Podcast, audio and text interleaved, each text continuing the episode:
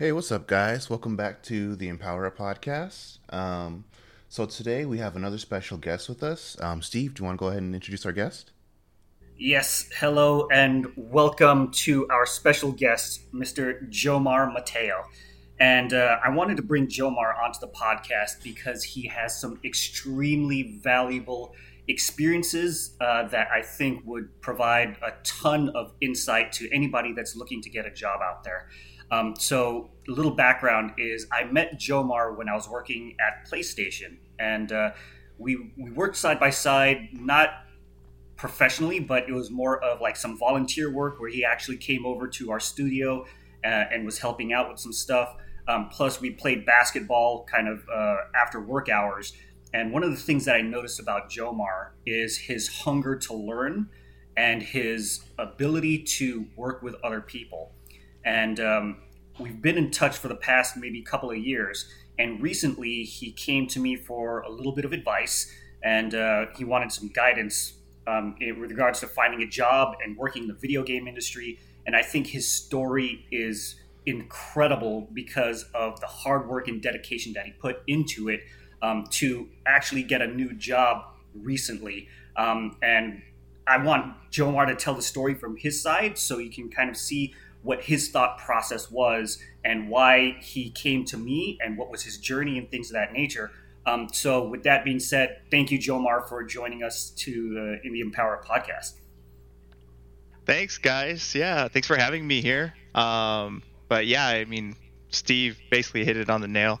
Um, yeah, I, uh, it was, it's a it's been a lot of hard work, but um, it's definitely worth it. Um, I didn't know if did you just want me to start from when I first worked at Sony? Or So just give give a little bit of background, because you reached out to me, I think it was about mm-hmm. a year ago, and please tell us what was the story, what was going on in your head.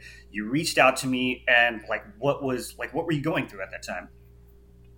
Yes, so I, it was um, the when I reached out to Steve last time, it was in regards to getting back into the gaming industry. Um, so before before. This whole shenanigan is um, when I when I met Steve, uh, I had a, the awesome opportunity to work for Sony. Um, the, it just is exactly what Steve said. That's where I met him. Uh, met awesome co-workers as well. Uh, that's where I really got into the actual gaming industry business. Um, the the t- after that, I took a hiatus uh, from Sony um, because uh, it was like a two-year gap because I felt like. Uh, my family was telling me that this this kind of job isn't really sustainable. Um, it's it was a contract position, but I loved what I was doing. I worked, I, I traveled, I traveled almost nearly two hours every single day, even on sixteen-hour shifts. Um, I didn't mind it at all.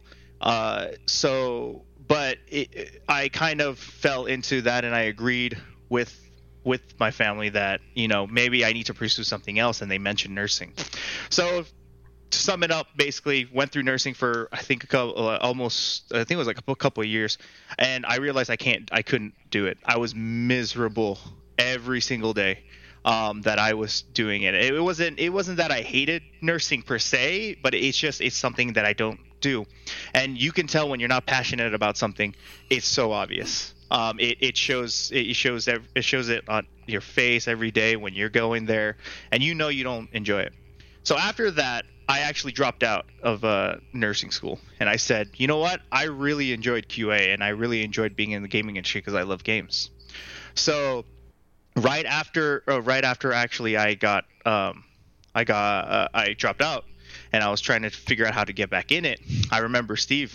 Uh, because we still got that. I still had his picture on my contacts uh, when we were in the volu- doing the volunteer work, and I was just like, oh yeah, I remember Steve, and he helped me mentor me throughout uh, in PlayStation two about, you know, different what to do, different career paths, what what else I should be looking for while I was in the industry before I left. So uh, I got in contact with him, still had his number, and, and we set up a set up a meeting, and we just started talking about, you know, uh, basically what. Told him I got all what happened, um, why I wanted to get back, and what I wanted to do for future onward. And he he gave me some really awesome advice. um, and kind of set me set me up to what I should be doing next. And so that actually set me up and ended me. I got a job at Blizzard. Uh, and so after getting the job at Blizzard, super stoked. Uh, did a four. It was a about a four month contract, so not too long, but I still was able. It was a nice experience to get back into it.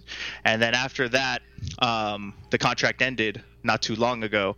But then, um, so I contacted, reached Steve again.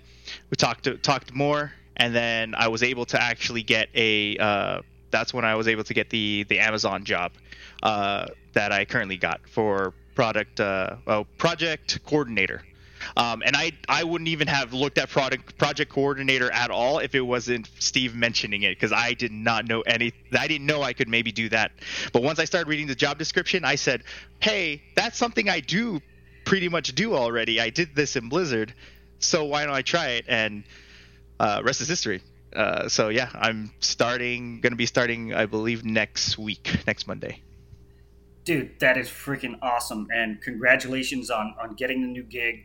Um, and one thank of you, the one of the important parts that I want to kind of highlight there is that production coordinator, this wasn't even a job that you even kind of knew existed, because oh. like there's some there's some people that uh, the they only think that working in games means that you're a, a designer or a pro, or a artist or a programmer. And they don't realize that there's so many other uh, roles in the industry just to make games. Like, what was your what was your story into finding that position? So yeah, like you said, I, I had no clue. Um, so my mindset before even knowing about that, before you even mentioned it, um, I, I all I knew, all I thought it was just be a Q A tester, because all I know is people testing video games. I knew there was other stuff like the artsy and the programming, but I, I, I am not artsy at all. Cannot draw for my life. Uh, and I tried programming, and it it got I I could uh, it wasn't making sense to me. So I knew I didn't. It wasn't those stuff, but then I started. I started looking at like the business side of it uh, recently, and that's where the the uh, project coordinator uh, uh, came in. Um, and so f- with that, it, it was it wasn't too much. I wasn't. I was including that into my job search, but it wasn't such like a super highlight. However, it wasn't. You know, I didn't even. I didn't even go really looking for it. It actually just came to me. Um, It, one of Amazon's recruiters actually just saw all my stuff on my resume. Oh, cool, cool. They they said, "Oh, look at that! And, um, this guy's resume, it looks perfect for this job." And when she sent me their job description, I said, "Oh yeah, you're right. That does that does look like what I do." So I don't, so we started talking, and it just went from there. So I I didn't really have to search too much. My resume kind of spoke for itself, but at the same time too, you know, making net, networking and connections, and then all, you know, that's, you know, keeping in touch with Steve and stuff like that's totally helped me, uh, you know, obviously get to that point or even have that resume to be like that. Gotcha. And like another one of those things that I love to talk about is the importance of networking, and not just you knowing a bunch of people, but people also knowing that you exist. Mm-hmm. And you touched on a point that a recruiter found you on what platform? Oh, it was LinkedIn. LinkedIn. Uh, so yes, he's definitely, yeah. Steve's gonna Steve's going to point that point that out, because I uh, I can I can attest I I didn't think LinkedIn was too much of a thing. I didn't realize how big it is, especially now, especially in this industry. I'm used to looking on like Indeed and Monster Job, you know, those those general job sites. Um, but I didn't realize that. Um, how how important it really was uh, networking um, until like I did get into the gaming industry, and I was just realized, and I said, you know, this is this is actually very important, because you have to have that kind of network to know people, because you know most of the time they hire internal stuff like that, um, but the more you get to know people and and like they know you, they you don't most of the time you don't even have to really look, it'll usually come to you, because you know people get to know you and they know how you are, your work ethics and stuff like that. So yeah, LinkedIn LinkedIn was a was a big like um uh what do you call that? Epiphany? thing, I guess. I don't know if that's the word, but a, yeah, like uh, like oh yeah, I should probably use this more often. And so I really started like keeping my thing, uh, keeping my profile updated, all that stuff, um, to make sure that, you know, when people look at me, it's the most recent thing, all the recent stuff that I've done. So yeah, it's it's crazy. and, and even before that, one of the things that I remember is that I worked in a certain department and you worked in testing. And there was a time where you came over to volunteer for a game. I believe it was Killstream. Um, mm-hmm. And you were, do you remember that? Yeah. Yeah. I remember. Still remember. So one of the things about that is I remember you were brought as a group of volunteers. So people that volunteered to take time out of their, their busy work as testers to come over and work on this extra project that was, you know, in a completely different building with a completely different department. And one of the things that stuck out to me is that you have a heart of service and you're looking for opportunities to help other people and just going out of your way, like literally going out of the things that you are normally doing, not only to help us test that game, but also to do things like volunteer for uh, some conventions that we were working where you weren't even getting paid, but you spent like an entire weekend helping people test out virtual reality headset games, uh, and you would just help them get set up. So that was one of the things that stuck out in my mind, is that if this is who you are naturally, this is the type of work ethic and personality that you're going to bring into any workplace. And that's why I was so excited to give you a word of recommendation, and not only that, to, but to be one of your Um, one of your references. Um, so that's why I, that's what I saw in Jomar and what makes me want to help him, because he has already shown the characteristics of a highly effective employee. And dude, thank you so much for, for everything that you've done before. And even like this, this podcast, for you to come and share your story with all of the people that are listening to this, um, that's just a testament to your, your personality. So thank you. Oh, yeah, no, thanks, guys. Yeah, no, thanks for inviting me again. I, I, I, I wanted to do this because, like, I wish someone, I wish I found out about this, you know, podcast or had something like this when I was first getting into the gaming industry, because I had no clue. Literally, it, it was, I'd probably say it was a stroke of luck, me getting into even Sony, because I, and I, lo- I always love telling this story, um, because it's, it's a testament to, to always essentially trying. You just you need to you try and do do do it, even if you don't think something's might not come out of it, but you got to try at least. As that's that's the number one thing. And the story is essentially, uh, before I started before I tried to apply to Sony, I uh, I was applying to a whole bunch of other different jobs, and it was a point where I just actually got um, got out of college, and I didn't know what I wanted to do really. I had a I have a bachelor's in biology pre-med.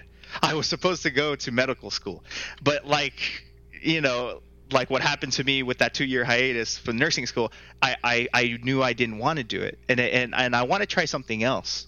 So I, I went, I started scouring, and then I knew I love video games, and I saw an opening at Q in the Q A department in Sony, and I in San Diego, and I said, eh, no, I, I'm not gonna, I'm not gonna, you know, uh, apply to it, but. Sh- Uh, my girlfriend actually is the one who actually pushed me. She said, "Just apply. What do you What do you got to lose? The worst thing you can do is they're not they're not they're gonna either email you saying no, or you just don't get anything at all." And I said, "You know what? Okay." And I still tried, sent in my application, got an interview, and here I am now. So yeah, it's it's if anything, um, the two things that I learned is very important. Was to try and also to just work work hard and make yourself known out there. It's uh so it, it's a, it's if you really want to get into this industry, yeah, it's it networking and getting known is very, very important. So that is hopefully that, that is, helps someone. That is so cool, man. Like I think the yeah. lesson to be to be taken away from that is that you tried, in that Um, a lot of people feel like, oh, I need to keep working on my portfolio before I can actually apply for this position. Um, whereas there's always going to be kind of a gap between where you're at and what the job expects, but that's kind of where that job training comes into place, right? So yeah. you never you, you never actually know what what you can and can't do. So I, I love that you actually just uh, just like kind of took a leap of faith, and and obviously it worked out for you. So that's that's really cool to hear. Yep, yep. Thank you, thank you. I also want to give a shout out to the girlfriend for giving that word of confidence. Yeah. Because I mean, there are times where we can always where we can be down on ourselves, right? Where mm-hmm. we have that imposter syndrome where we don't even want to make an attempt because we I mean, I yeah. personally have so many insecurities. But that's why I, I love to surround myself with people who will give me that kick in the ass when I need it, and will, will tell me to um, just to make sure that I'm moving forward and always doing my best. And that's one of those things where it's important to surround yourself with people that have your back and will encourage you when you need it and also kick your ass when you need it. So shout out to the girlfriend there. Yeah, yeah, definitely. No, she it was she was one of the only people probably backing me on that um, on that idea. Uh, like my it literally my entire family was not not for it because they didn't think it was something sustainable. But she she definitely helped, uh, definitely gave me the push that I needed, and that's why I always tell that story because I have to give her credit why I'm here. Dude, that's awesome. Um, one more thing that I want to touch on was mm-hmm. that. Like when you were going through Q A mm-hmm. is I know that it was hard. It was like you mentioned the difficulties. What were the things that kept you motivated to keep pursuing your career even when it got hard? Oh, oh, it honestly. So the number the number one thing about that that I can say is when you're passionate about something, you don't you don't care what's in your way. You will go after it. If you love something, it's not even a question. You won't even like hesitate. You just do it. So I can tell you all the stuff that I had to go through, which is again that two-hour drive. Mm-hmm. Um, obviously, crunch time in Q A is crazy. sixteen hours, like you know, some sixteen hours probably for the entire week. Um, I had to at one point I had to sleep um, at my. Uh, thankfully, I had an uh, had an uncle who lived near nearby, so I slept at his house uh, every night. Um, because I couldn't, I couldn't keep up with the driving sixteen hours back in, you know, back and forth yeah. two hours. Cause then I had no sleep. Um, but yeah, uh, it, so it, it was, it was, it's just the love of what I was doing. Um, I, I, uh, you know, I love the gaming industry and love the gaming industry since I was a kid. Um, as well as just, you know, also just the positive people all around me too. Cause you know, even if you, even if when you're going to work and you love what you're doing, it it's still nice to have those people, those, those people, positive people surrounding you that, that also like keep you motivated as well. So shout out to, to my, to, to the crew that I was working with and all the, all my coworkers that I, uh, worked with cause they were, they were awesome as well. Uh, but yeah, uh, main motivator honestly is, is just that passion and that love for what you do. And if you find it, it's not, I don't even have to think about it, honestly. That's so cool. I think that's also yeah. a testament to you as an employee and as like a person, because you yeah. said that you loved your coworkers, right? But you were yeah. with them for sixteen plus hours a day. And obviously they enjoyed, they must've enjoyed working with you too, or else you wouldn't have still been there. So I think that's a really important um, note. And um, mm-hmm. a co- question that I had, um, so I've never actually worked in Q A. Can you kind of explain how it works? Like I've, I kind of understand that it's kind of like on a per project basis. So were you consistently working, or were there was there downtime, or like what's the whole structure in, when you're working in Q A? Like specifically like Sony. Yeah. So specifically Sony. So the uh, when I was hired, I was threw into the frying pan. We were in the midst of uh, um, the I think. Part, partially like the crunch time. I think they were they were really hiring a whole bunch of people. Mm-hmm. So so the time that I got hired in, we were in the crunch time, but it wasn't it wasn't um, at the very end yet of the project. It was just a lot of stuff that they needed to do. So so what I was put in was I was just put in first just to check uh, confirm that bugs were you know uh, all fixed and stuff like that. Uh, mm-hmm. So doing confirmations, uh, what they call it. Uh, so we we. That's the most of the time I was on my task for. You're assigned a specific level and you just essentially go through it. Um, there was there were some uh, specific downtime. So how it works is you, your tasks can vary dip, day by day. It's not always um, you know this is what we're going to be working on for the like this entire time. No, it, it's either, hey, something broke over here. We need to now fo- shift our focus over here, grab everyone or whoever can do this and start start working on this or finding out why this crash happened. So, yeah, it's it's a it's a very fast paced and um, kind of flexible and, and you have to adapt kind of job because you don't know what may you know, break in the last second, and then all hands on deck on that specific part. Um, generally, um, uh, it always, and uh, again, it differs by project. Each team has their own way of doing things. Um, I know I'm, I worked on one project where we had designated teams for specific, like for art, for, uh, for the, uh, enemies, for the, uh, the, the character models, just just to test specific out. And then I had I worked on another project who it was literally like we basically do everything and we just rotate. Mm-hmm. Um, so yeah, it, it differs per per project. So if you do get when you get in um, when you let's say you get into a, on a project, you finish that and you go on to another one. Don't mm-hmm. expect it to be the completely the same. Yeah. Always yeah, always ask what's you know what's how they do things and all that jazz. Um, But yeah, that's generally how it goes. And then the crunch time is usually towards the end of the project, and that's when you're gonna really pull those sixteen hours, especially if they, uh, especially if it's like a big game that you're working on. Okay, cool. That's awesome. Yeah. And yeah. Um, mm-hmm. kind of to follow up on that, um, you mentioned that you will be transitioning to like, uh, was it product uh, coordinator or production coordinator? Yes. Uh, pr- uh, yeah, production coordinator. Yes. Yeah. So can you kind of explain? Like you said, you saw the, the job description. And both you and the recruiter instantly saw that was a fit, that it was a fit. So what were some of the skills that you developed or that you kind of, what, were, what responsibilities did you have at your previous jobs that you think really lended themselves pretty well to landing this current position? Yes. So yeah, this, this, uh, the, the coordinator job, um, it has to do, so the job description is essentially, you're not doing the testing per se. Um, you, so you won't be the, the general, the general Q A testers, but however, you will be gathering everyone's, uh, all the feedback and all those, um, bugs and all those, you know, tickets, and they're all going to be actually filtering to you. So that's the, for in the, for the job role. And what you do is essentially you're going to have, as the coordinator, you have to, as the job entails, coordinate or organize all the stuff that comes in.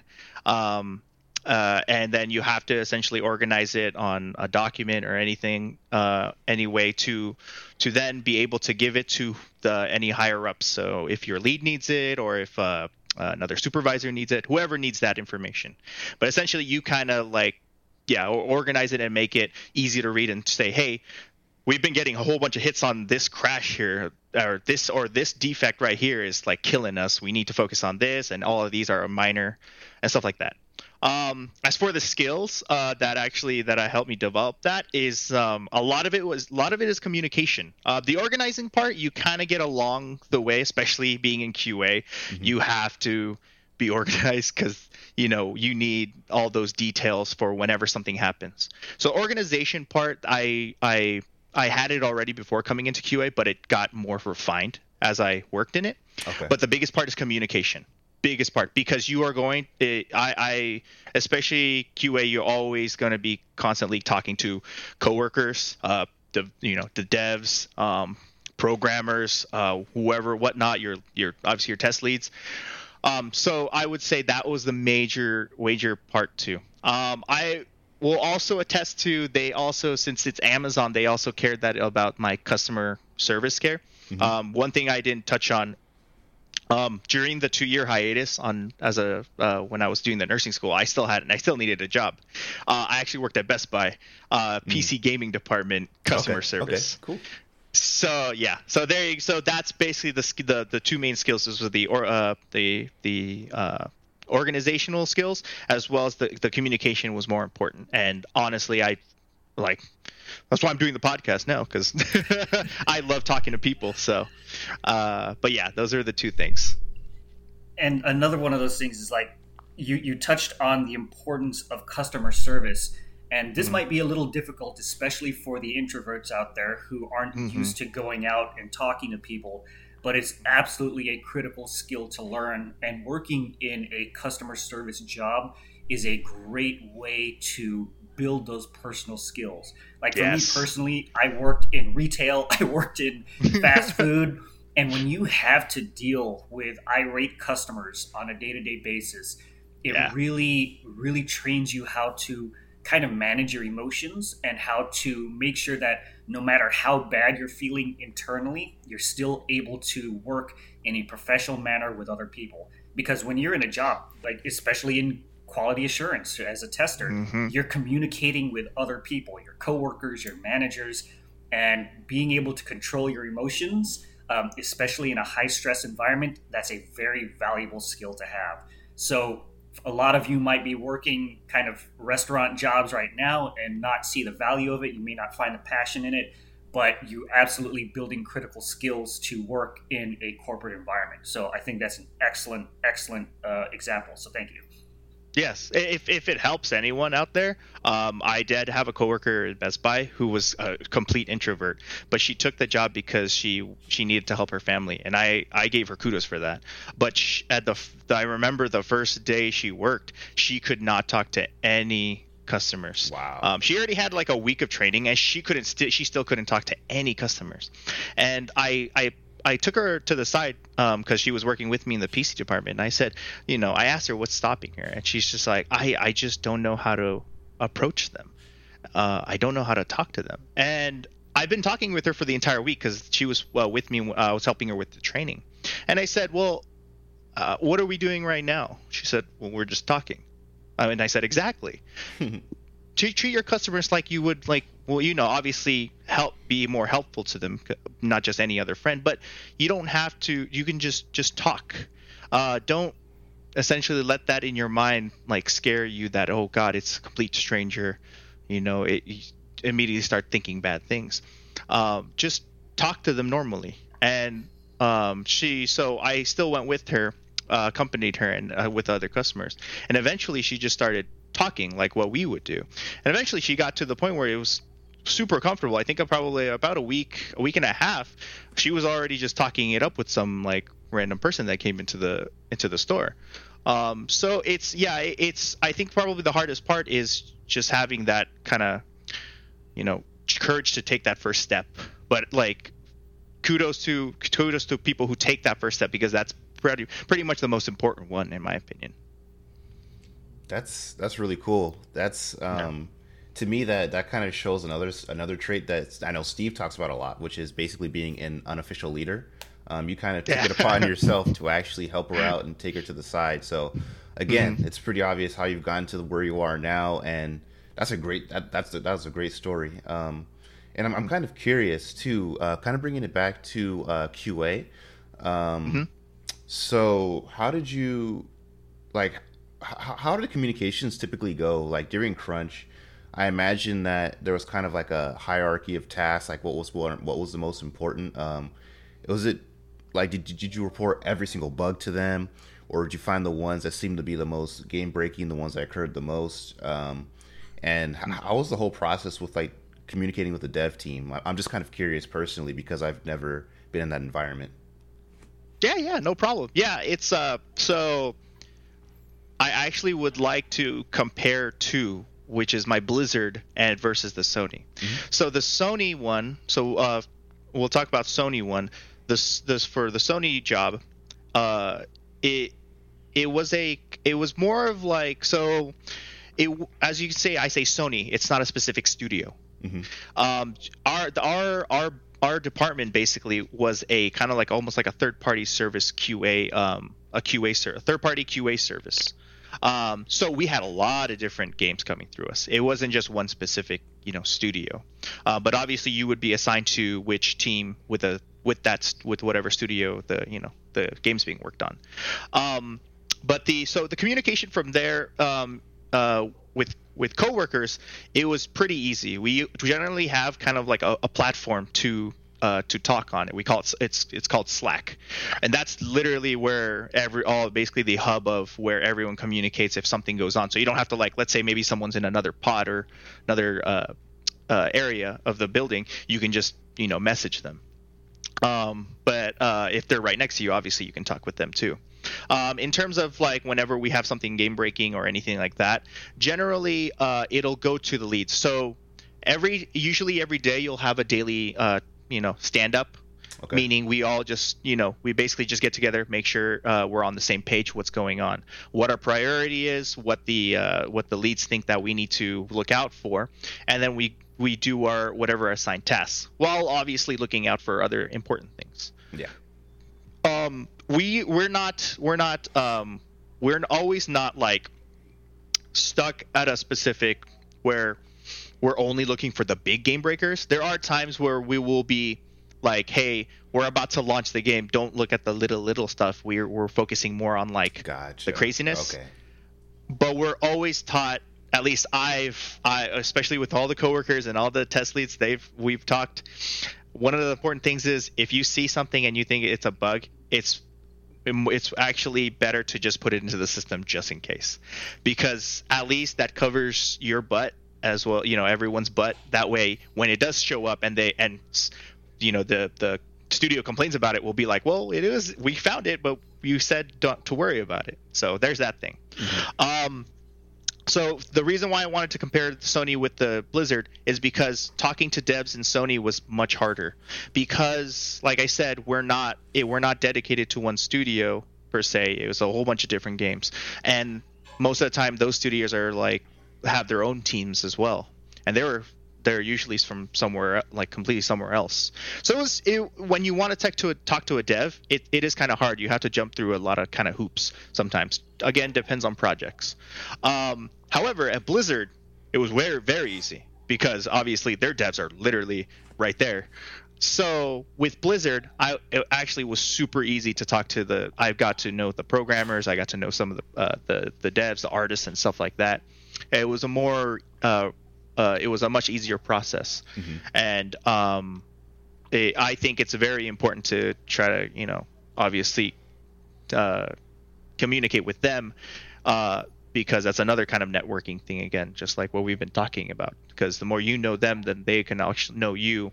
And if there's anything that pops up, so let's say I was an aspiring artist, well, now I know someone who's an artist at Blizzard, mm-hmm. and they can, mm-hmm. you know, if anything pops up, they can contact me. Cool. So yeah, so that's essentially how how it works. Uh, it's uh, you you'll know exactly what you'll have what the priorities are right in the beginning, because uh, we'll have that stand up, and then from that point on, generally it's just doing through your tasks, and then um, if anything big pops up, obviously you will relay that to your leads, um, put a report in there, and then uh, go from go from there. Gotcha. And yep, yep. Dude, that's awesome. That I, I I love that experience, and I love that example from you. And mm-hmm. and taking a step back a little bit, what what advice would you give somebody who's an an aspiring Q A tester? Like, they don't have any experience. What advice would you give to them to to get that first gig, to get their foot in the door?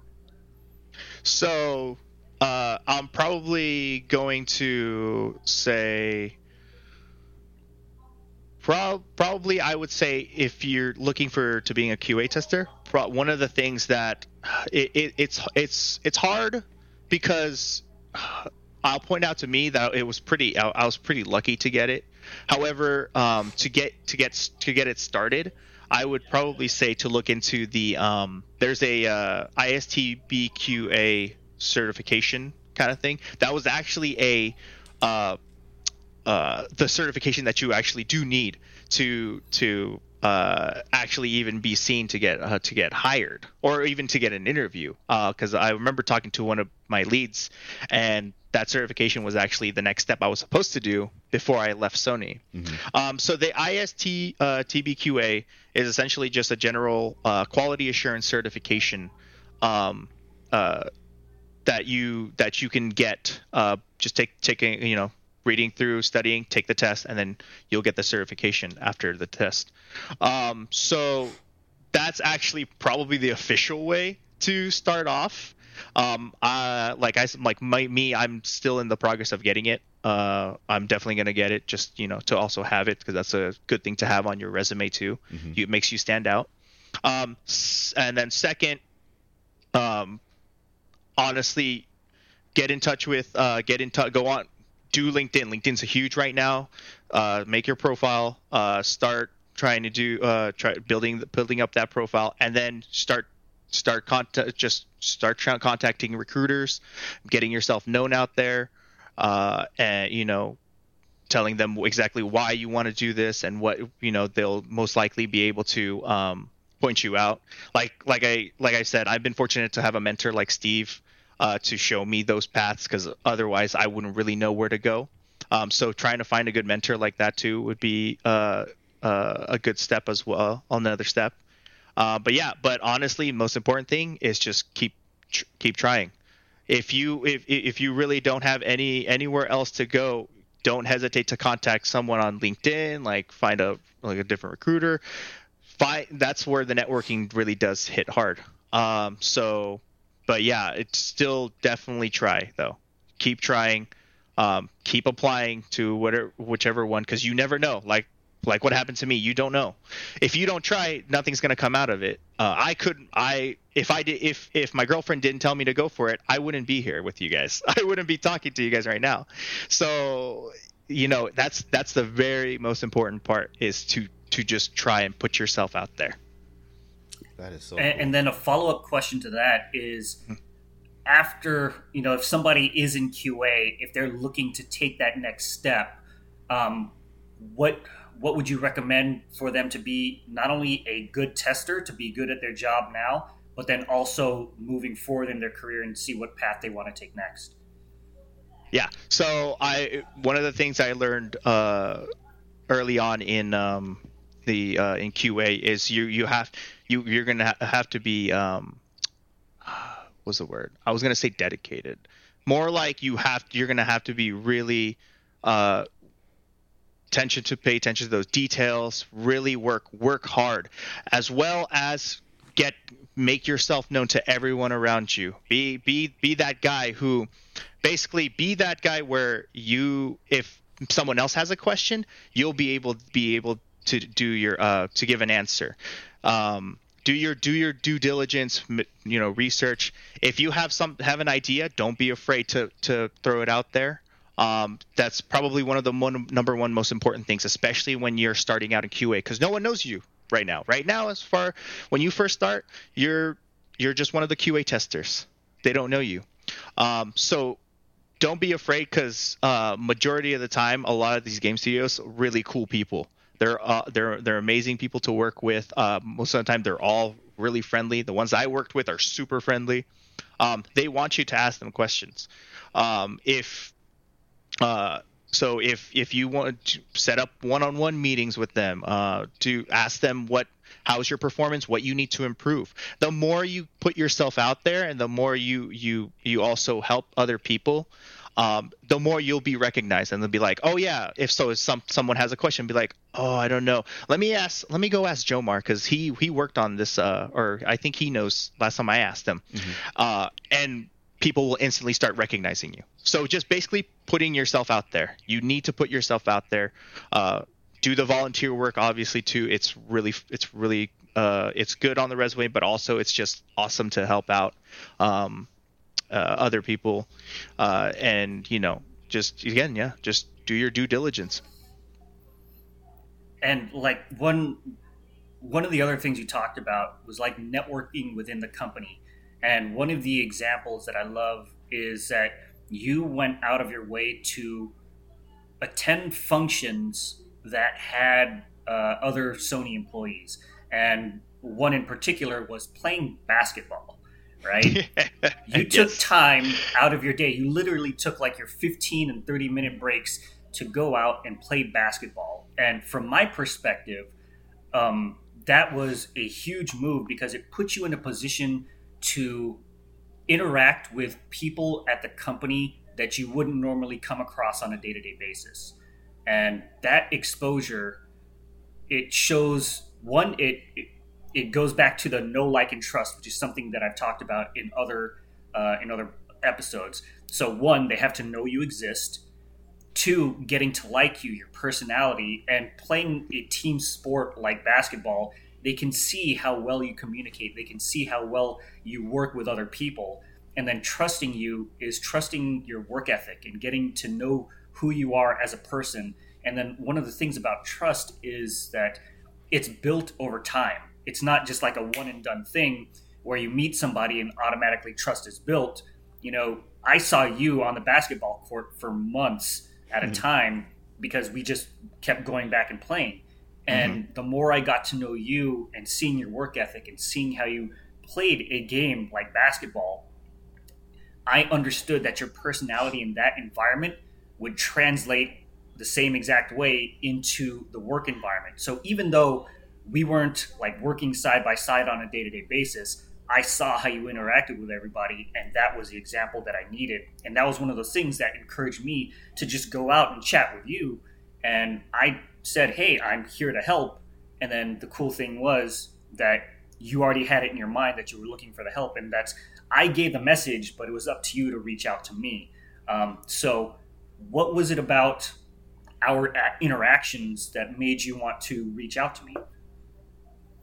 Oh, it, I mean, it, it was it was just the talks that we had. You know, I um, uh, it, it, I had I already had I already knew I wanted to do something more, but I was I, obviously I didn't know where to go. Um, so you know, that's that's one of the things we brought up in one of in some uh, some of our talks.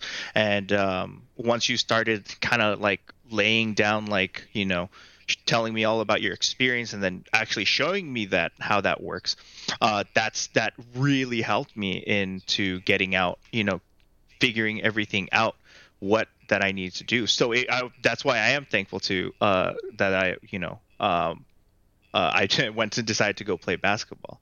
um it, it was but it's it's funny because um you know I wasn't even I wasn't even expecting uh, that. I, honestly, I love basketball and I love my I love the coworkers there. So I figured when you when I heard um, that there was going to be people doing kind of that activity, you know, at a certain uh, you know for this certain amount of time and you know during these days, I was just like, oh shoot, I, I want to get I want to get in there because you know I've now found people who have similar interests to me in basketball. with basketball. And now I'm even able to more put myself out there and meet more people. Um, actually, a, a per, probably a good, just a great, uh, great point about that is when you are, it, so when you are in Q A, generally they, they are, tend to do really like, if they have any kind of events or anything like that, definitely go to them. You know, people play, like there's people who I played board games with, I played um, card games with, um, I made, I made amazing friends who uh, also, um, you know, loved loved pets, and we talked about our pets like the entire lunch. It's it's those sort of things where you're you ta- you need to take advantage of all those kind of uh, social gatherings where uh, you're able to find people that you can make those connections with. Like uh, not only did I meet Steve uh, during playing basketball, I also met one of the leads. Uh, uh, one of the test leads for uh, the another game that I ended up working on. So it's like, you know, it, it really does come full circle, especially when you are you are like putting yourself out there. So I think that's another important point is that if there's anything out there that has anything to do with like, you know, uh, like social gatherings or kind of events, definitely try to attend and, you know, um, you you can make some really cool connections.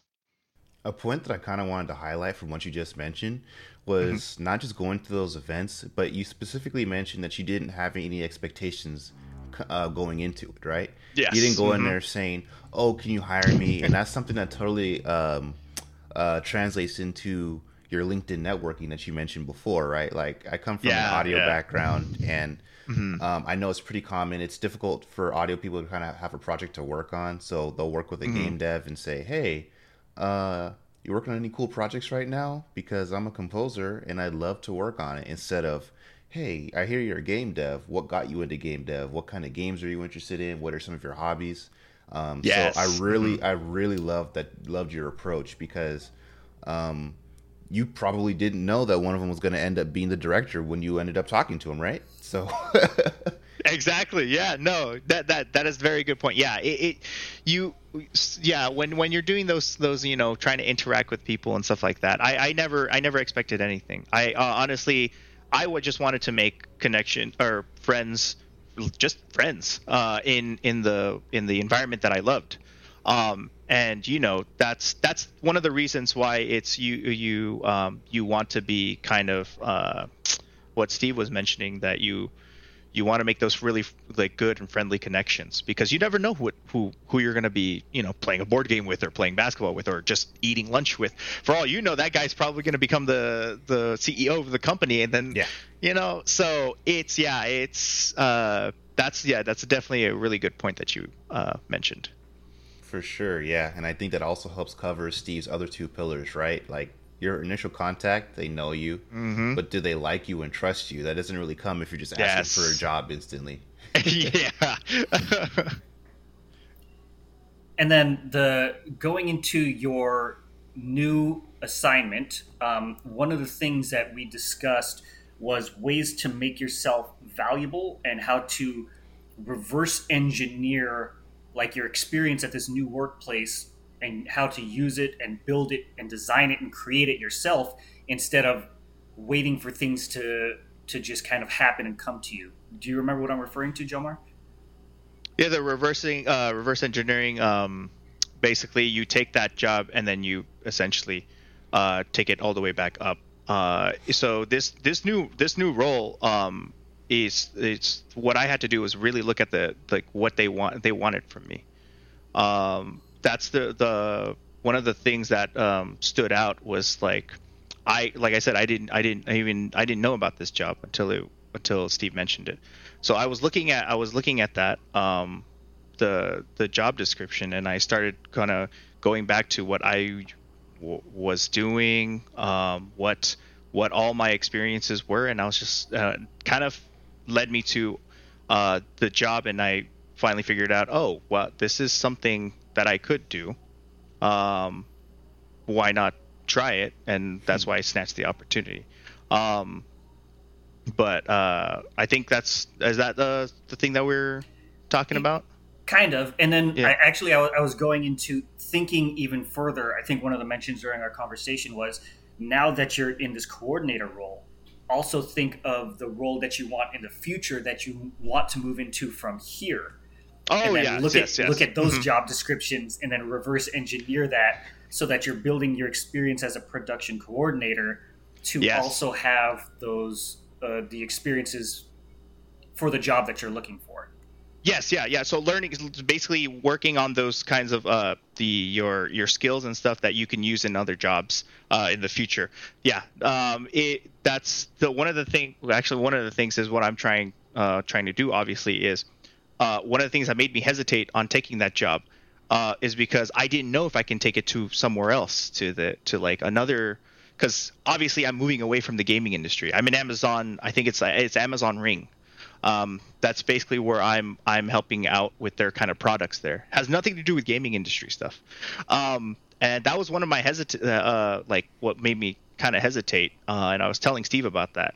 And um, that's actually that's where that's where we had that that. Uh, the uh, that advice you gave me, um, because you can, while you're at that job, you can tailor to work on whatever skills that you're doing in that job, and you can tailor it to something else that you can apply for later, uh, to another something in the gaming industry. So yeah, that's essentially what I'm gonna be uh, working on as I'm uh, you know fulfilling this job role, and then obviously I want to go back into the gaming industry to do something else, uh, hopefully. Cool. And another thing that I wanted to point out is that even though certain job titles are the same across different companies and different industries, sometimes the responsibilities can be completely different. So, for example, Jomar mentioned that the role that he's going into, production coordinator role, is working a lot with bugs and kind of triaging them and going to making sure they get to the right people to fix uh, to fix those bugs. I had the same exact job title at PlayStation, production coordinator, and my role was more along the lines of coordinating with the development team and the artists and the programmers and the designers. So, very important distinction is that in in the corporate world, you might have the same job title but very different responsibilities.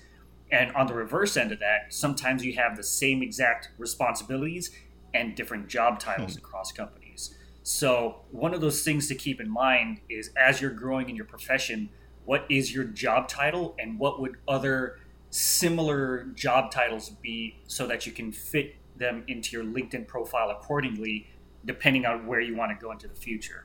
Um, so, yeah, like, thank you so much for bringing up that uh, that example. Mm-hmm. Yeah.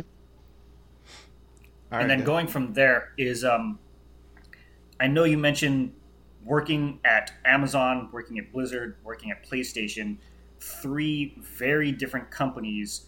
Um, how would you, how would you like your career to move forward from here? Like long term, what are you looking to do?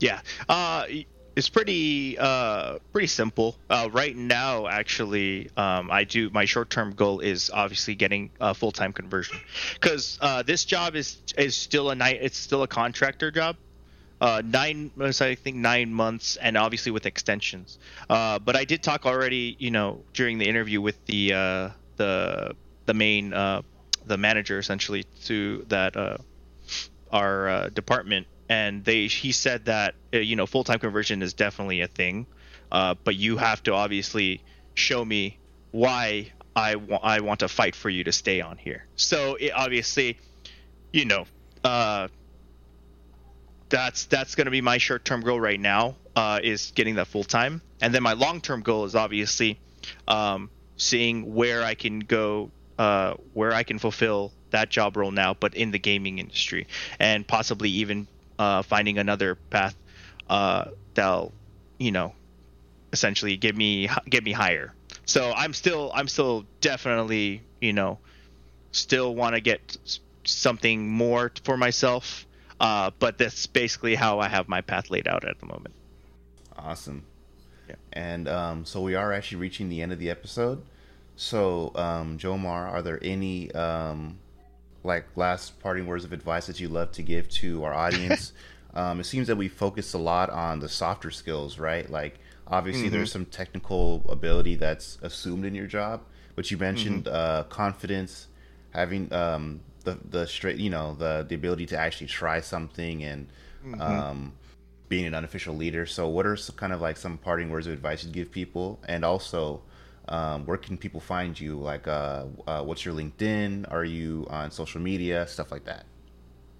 Yeah, yeah. Um, so, uh, for as far as parting, uh, parting advice, um, yeah, I honestly, if you get anything from what, what I've been talking about today, is that is is to try. Um, it's one of the biggest mistakes that I made was was quitting Sony and or and and just. quitting Q A uh, in general um, at that point uh, because I I let people tell me what, what I should do. I didn't I didn't follow what I wanted to do. So that in my it, that wasted two years that I could have been using to gain experience at Q A, and gaining experience in Q A is very important as well. So So for probably my biggest advice is to try, and don't, and if you think that you can do something and you think you can succeed in that job, go for it. Don't let anyone else tell you otherwise. Don't tell them that even even if they tell you that it's not going to be sustainable or it's not practical or anything like that. No, it is. You can make a job living. You can make a job, make, you know, playing video games. Don't let anyone tell you otherwise. That is a possible thing. Um, And yeah, yeah, just try and go for it. Um, uh, and then, of course, once you are in there, put yourself out there. Make yourself known. Make people know who you are, because then more people know who you are, more people will go to you, and you won't have, even have to like search for the job yourself. You'll get people coming to you. Hey, it's like, hey, you want to do this job? So, um, yeah, that would be my advice. Um, If as far as looking for uh, being on social media, um, I have my LinkedIn profile. Um, it's just uh, Jomar Mateo on there, um, so you can see all my experiences and such. Uh, as far as social media, I generally more on Instagram. Uh, that'll be uh, capital J M underscore lunar um, on Instagram. Uh, but yeah, that's uh, that's basically it. Awesome! Thanks for coming on. It was an awesome episode. And uh, thanks, guys, for for this for tuning in to this episode of the Empower Up Podcast. Um, just wanted to kind of reiterate that we are actually on YouTube now. So um, if you guys are watching on Twitch, we appreciate that. We'd love for you to follow us on there. Um, we're also on YouTube under Empower Up Podcast. Um, so yeah, um, thanks guys, and uh, we'll see you on the next one. Peace.